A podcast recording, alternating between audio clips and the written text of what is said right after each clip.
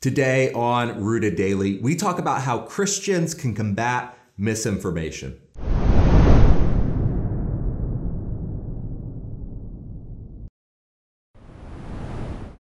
Welcome to Rooted Daily, the podcast where in 10 minutes or less each day we root you in the Bible so you can grow with God, you can weather the storms of life, and you can bear fruit.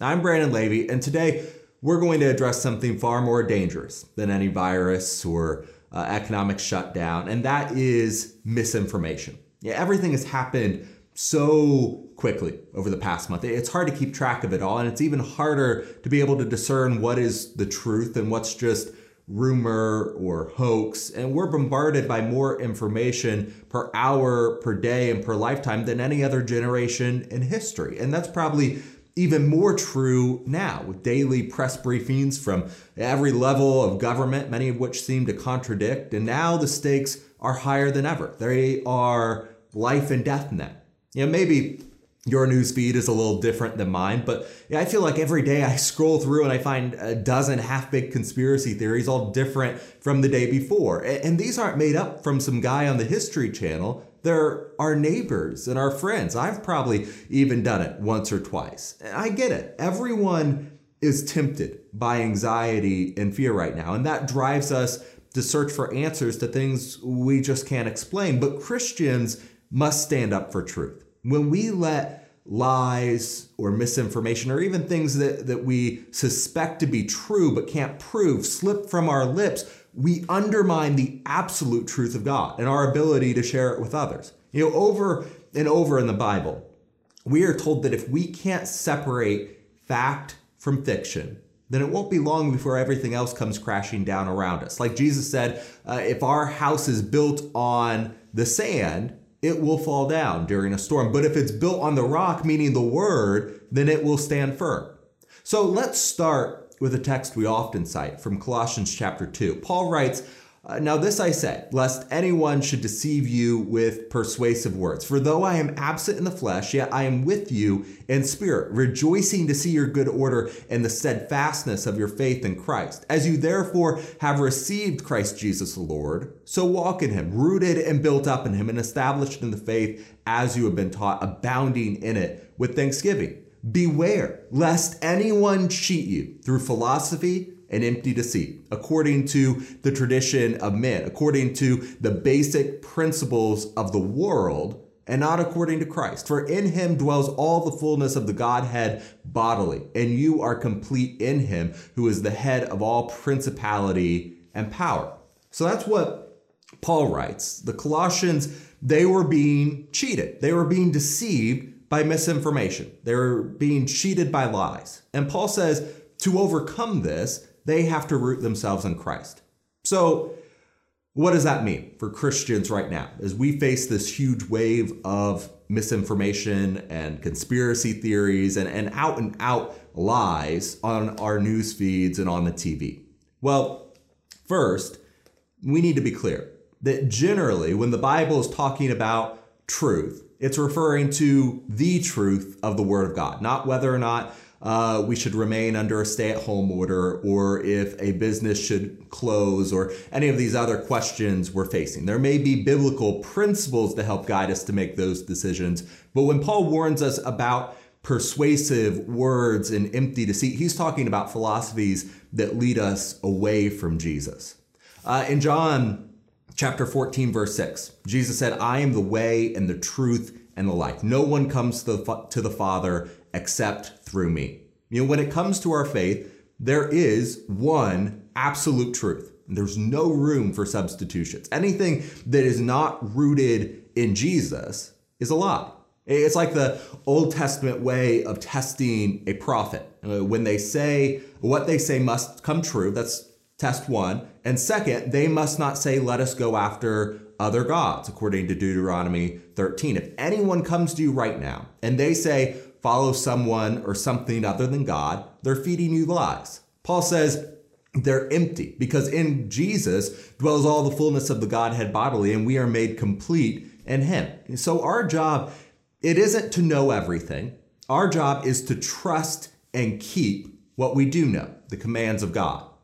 Now, that said, Just because when the Bible talks about truth, it's generally talking about spiritual truths, that does not mean that Christians can or should ignore other facts. Christians should always stand for what is right and true, no matter the subject. Uh, Numbers 23 19 says that God is not a man that he should lie. Hebrews 6:18 says it is impossible for God to lie. And James 1 17 through 18, every good and perfect gift is from above and comes down from the Father of lights, with whom there is no variation or shadow of turning. God does not lie. And to be like him, to be godly, we cannot either. Uh, to purposely peddle lies, conspiracies, is sin. It's contrary to God. But how do we make sure that we are standing up for truth when it's so hard to discern what truth is right now?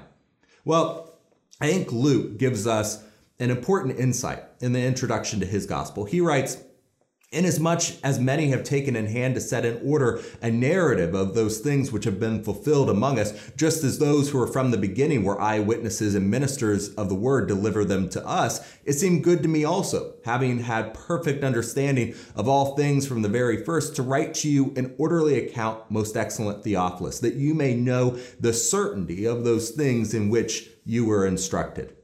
Now, remember, Luke he was inspired by the Spirit of God as he wrote this gospel. He uh, must have already been confident of what he was writing, but he still took time to give the evidence for the sake of Theophilus. And again, he's talking about spiritual truths here, but I think he gives us a lesson for searching for other truths as well. First, Luke said that he searched for the context. He looked at and he cited the prophecies to show that they were fulfilled in Jesus, just like Deuteronomy 13 says every trustworthy prophet should do. Second, he found qualified witnesses when he wasn't present to personally attest to what he was writing. He found other eyewitnesses who were qualified to testify. And third, he presented it in an orderly way. Luke didn't pull out a, a, whiteboard and start pinning string to connect the dots. He shared with Theophilus the entire narrative clearly so that he could trust it. And, and that's a pretty good test to see if we can stand behind what we read and what we share. It has to be in context, it has to be confirmed by people who know what they're talking about, and it has to be given in an orderly account. Anything less probably doesn't deserve our time. Now, I recognize that leaves some gray area, and no one has uh, a clear picture of everything going on around us. The experts uh, admit that freely. But as witnesses of the truth, of the gospel, we have an obligation to be discerning and thoughtful observers of other things as well, lest we undermine our ability to testify as Luke did to the things which are truly important. You know, remember, we don't need to know everything. And we certainly don't need to share an opinion about everything.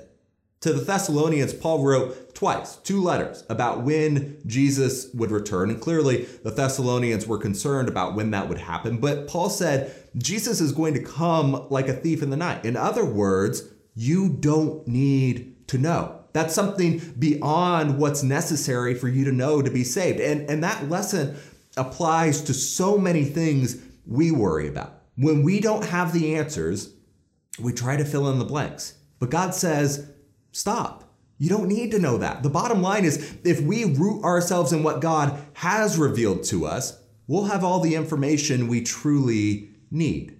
So before you click share or before uh, you text or message a rumor you heard to a friend, think first, can I verify this? Am I sharing the context Am I relying on trustworthy sources? And I'm, am I presenting this in an orderly way, just like Luke shared the gospel with Theophilus? And second, by sharing this potential truth, do I undermine my ability to share the truth?